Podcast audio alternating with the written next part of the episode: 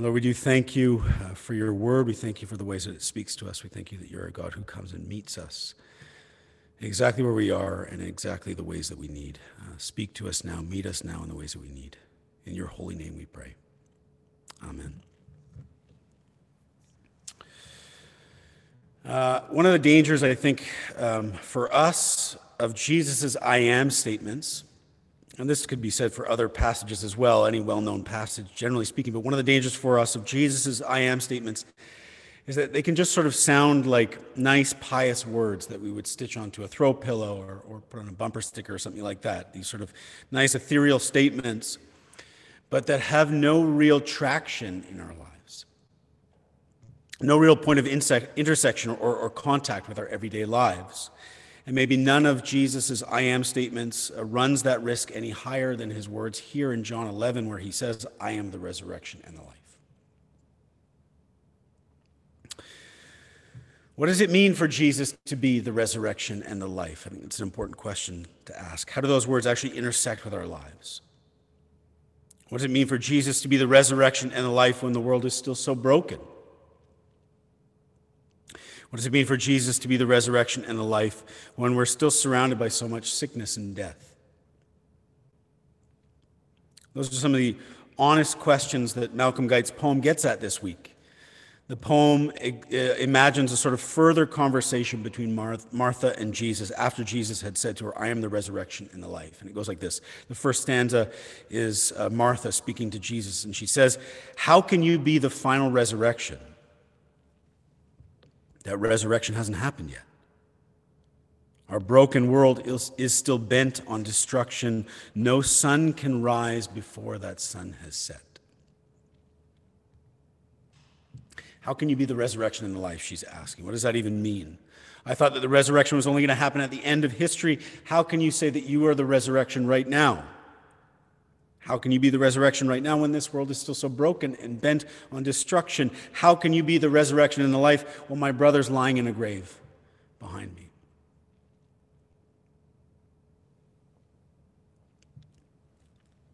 I love the honesty that this poem depicts because we all feel that way sometimes, don't we? We all wonder how Jesus can be the resurrection and the life while this, the world is still so broken and sin continues to abound. We all what mean, wonder what it means for Jesus to be the resurrection and the life while we endure a, a pandemic. Well, there's so much sickness and death all around us. I kept thinking about the people of India uh, this week, wondering how would they hear these words of Jesus when he says, I am the resurrection and the life? How would those words fall on their ears right now? If we're honest, I think we, we all ask these kind of questions from time to time, but especially over this past year. But the very fact that we're asking these questions in the presence of death in the way that we are right now actually brings us closer to what's going on in this passage. Because Jesus didn't say these words to a comfortable crowd on a hillside, he didn't say these words to his disciples in a quiet, teachable moment. Jesus spoke these words to a woman who was mourning. He spoke these words to a woman who had just rolled a stone in front of her brother's grave. He spoke these words to a woman who was in grief. These are not just theoretical words for her to consider when everything is comfortable and easy and going well. These are words for her in the midst of her pain and the death that surrounds her and the suffering and the loss and the sorrow.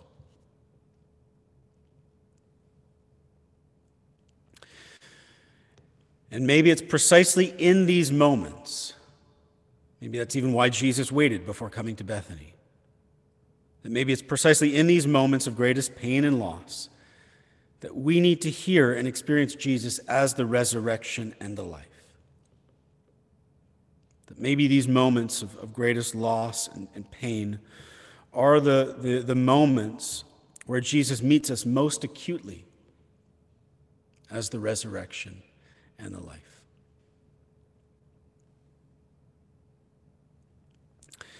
And so, as we experience uh, sickness and death today in a way that we haven't before, how might we hear and experience Jesus saying to us, I am the resurrection and the life?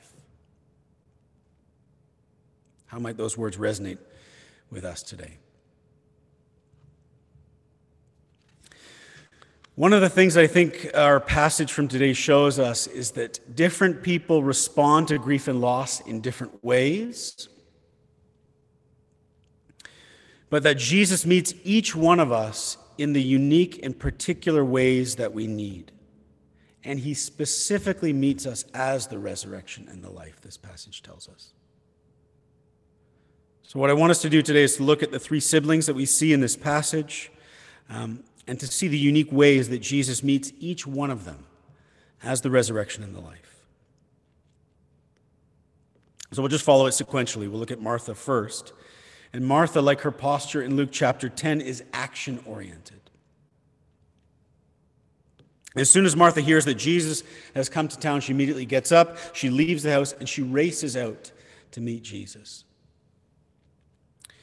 And we don't know exactly what Martha was feeling at the time, beyond grief, of course. But when I read John 11, what I hear in Martha's tone is anger.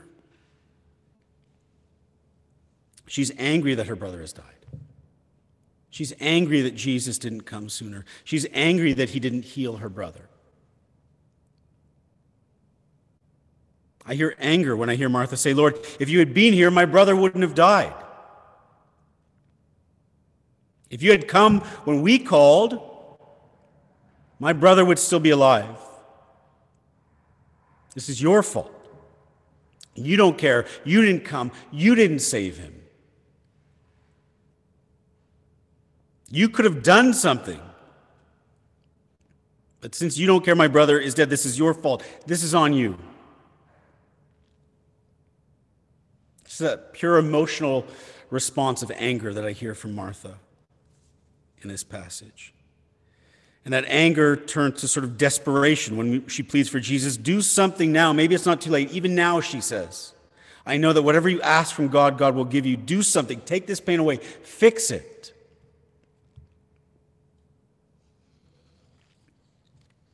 And it's pain and anger that's driving her. That's what I hear in Martha's voice, and that's natural. It's a healthy expression of anger in the face of death. Death is the enemy. Angry is an, anger is an appropriate response. It's right to feel hurt. It's right to be pained. It's right to be upset. And not only is the emotion itself right, but to bring these pains to God Himself is also right. To bring the anger to God is the right thing to do. It's the appropriate expression of anger and pain. She comes running to Jesus with this. That's the right thing to do. And what I picture as I imagine this scene in my mind is I imagine Martha just standing before Jesus, having run up to him and just sort of like hammering on his chest in her pain, in her anger. Why? Why didn't you come earlier? Why did my brother have to die? Why didn't you do something?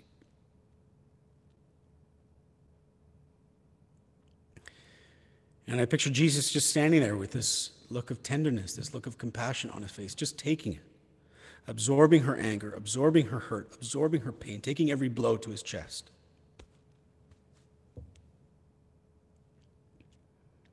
Allowing each blow to transfer more hurt, more anger, more pain into him, into his own heart, which he then takes to the cross with him. That it can be transformed into victory and redemption somehow.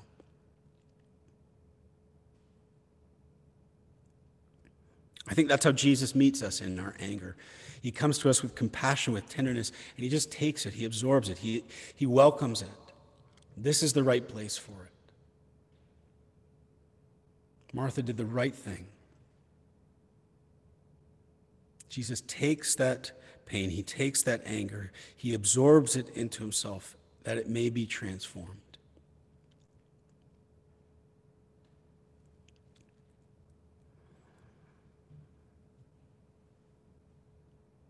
And he not only takes that pain and absorbs that anger, but he also gently lifts her eyes to the horizon as well.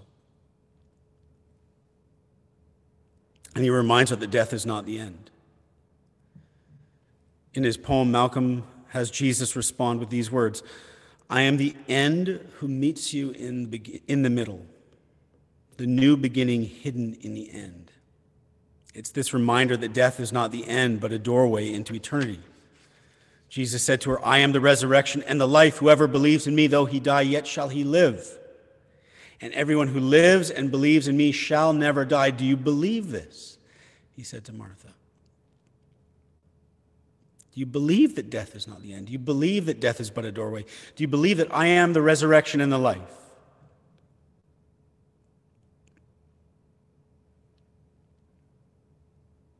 He very gently reminds her that though death is the enemy, it is a vanquished enemy.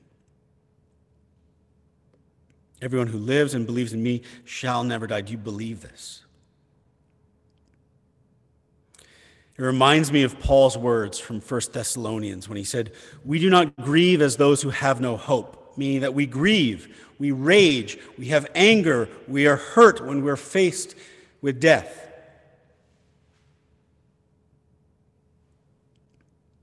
But we do not do so as if we have no hope. Jesus has conquered death ultimately. The final enemy has been destroyed. Death is swallowed up in victory, Paul said. And that's why Jesus can say, Whoever believes in me, though he die, yet shall he live. And everyone who lives and believes in me shall never die. As the resurrection and the life, Jesus meets us in our anger by graciously giving us the space that we need to lay it all out before Him. He takes it into Himself, absorbing our hurt, absorbing our pain, absorbing our anger. And then He gently points us to the horizon.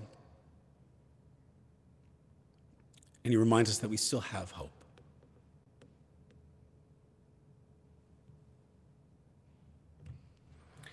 With Mary, it's a little bit different. Mary doesn't express anger or rage the way that Martha does. Instead, Mary's sad.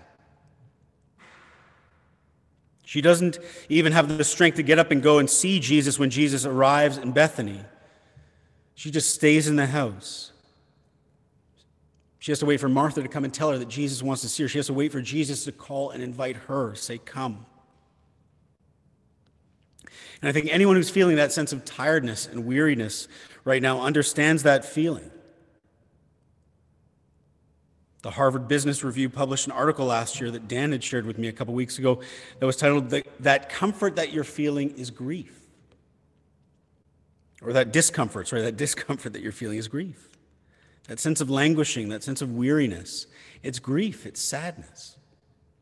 And that's an understandable and appropriate emotional response when dealing with death.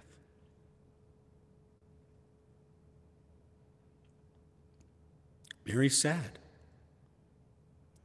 And that's why when Mary finally does go and see Jesus, she says similar words to her sister. She says, Lord, if you had been here, my brother would not have died. But her posture is very different. She's not standing in front of Jesus, pounding on his chest. She falls on her knees in front of Jesus and she weeps.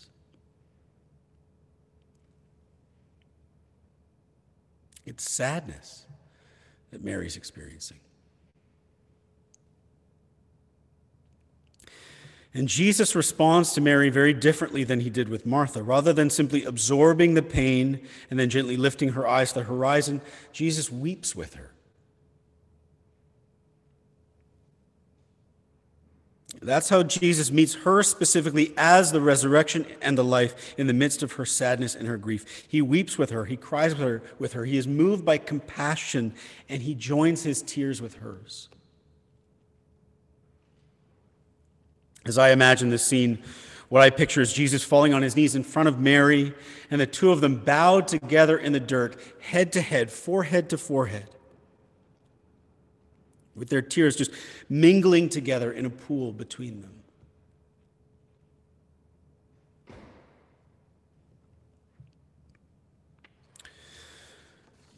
Mako Fujimura, one of my favorite artists, asked a fascinating question in an interview that I read recently. Eric Latimer had actually sent this to me. He asked this question Why does Jesus take the time to weep with Mary when he knows that moments later he's going to resurrect her brother Lazarus? Isn't that such a good question? Why does Jesus take the time to weep with Mary when he knows that moments later he's going to resurrect her brother? And he answers, Because Jesus cares to give his tears to co join with our suffering. Jesus cares to give his tears to co join with our suffering, that somehow Jesus' tears join with our tears and a pool of new life is born. Mako Fujimura talks about, uh, he, he, uses the image of, of like creation. This is sort of new creation happening, like the Spirit hovering over the waters, new creation being formed out of Jesus' tears mingling with our tears, and new life coming forth.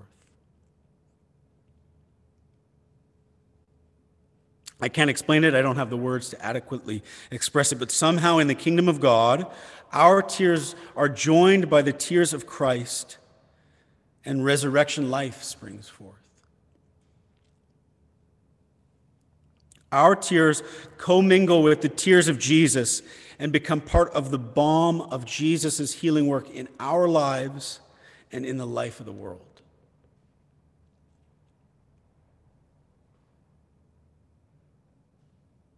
In our sadness and in our despair, Jesus calls us unto himself and he gets down on his knees and he weeps with us.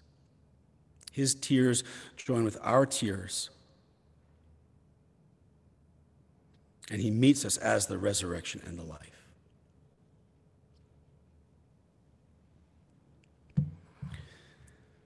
And then lastly, there's Lazarus himself. Lazarus, of course, doesn't do much in this passage. There's not much that he can do. But I think that's part of the point. I think there are seasons in our lives where grief and death can feel so overwhelming, that they are so overwhelming, that there's absolutely nothing that we can do. There's no action that we can perform. There's no task that we can complete. There's no deed that we can accomplish. Nothing that we can do for ourselves. And it's in those moments that we need Jesus to come and say, Rise up, come forth, get up. We need Jesus to come and speak life into us in those moments. Not only do we need Jesus to come and do the task for us, but we need his power in those moments. There's nothing that Lazarus could do for himself. He was dead and covered in a grave. The only thing that could change that situation was the voice and the words and the power of Jesus himself. As our psalm reminded us today, the voice and, and the words that spoke creation into existence. We need those words to call forth life in us sometimes too. We need God to meet us as the resurrection and the life and call forth life where there is only death life where there is only decay, life where there is only darkness. We need the creating, sustaining, empowering, redeeming voice of Jesus to speak life into us in those moments. Sometimes he does that completely on his own. Other times he uses other people, just like in this passage where he told other people to roll the stone away and to take the grave clothes off. However, Jesus does it, it's Him. We need Him to do the work in our lives and those people whom He calls. So sometimes, like Lazarus, we simply need Jesus to meet us as the resurrection and life and call forth life in us because there's nothing that we can do for ourselves. So, my only question for you today really is who do you resonate with most at this time? Is it Martha? Is anger maybe the emotion that you're experiencing most these days? If, if so, that's okay. If so, Jesus is saying to you today bring all that pain, bring all that anger, bring all that hurt, bring all that frustration to me. Take as much time and space as you need in my presence. Hit me as hard as you can. Let me take that from you. Let me absorb it from you. Let me gently lift your eyes to the, horizon that's ahead.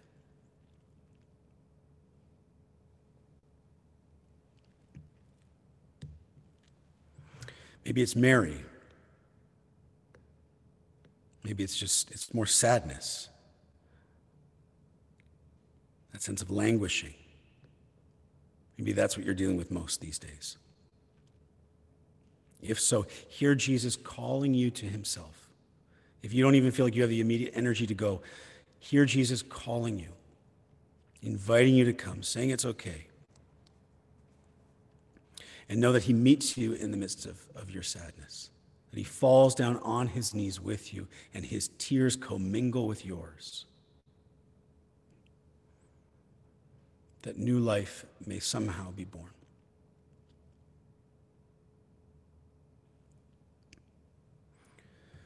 Maybe it's Lazarus. Maybe you're just feeling completely overwhelmed these days, and that's okay too. If that's the case, then let Jesus call forth life in you. In whatever ways he chooses, in whichever people he uh, invites into your life to help bring on, take those grave clothes off and roll that gravestone away. Just receive the new life that Jesus is speaking over you.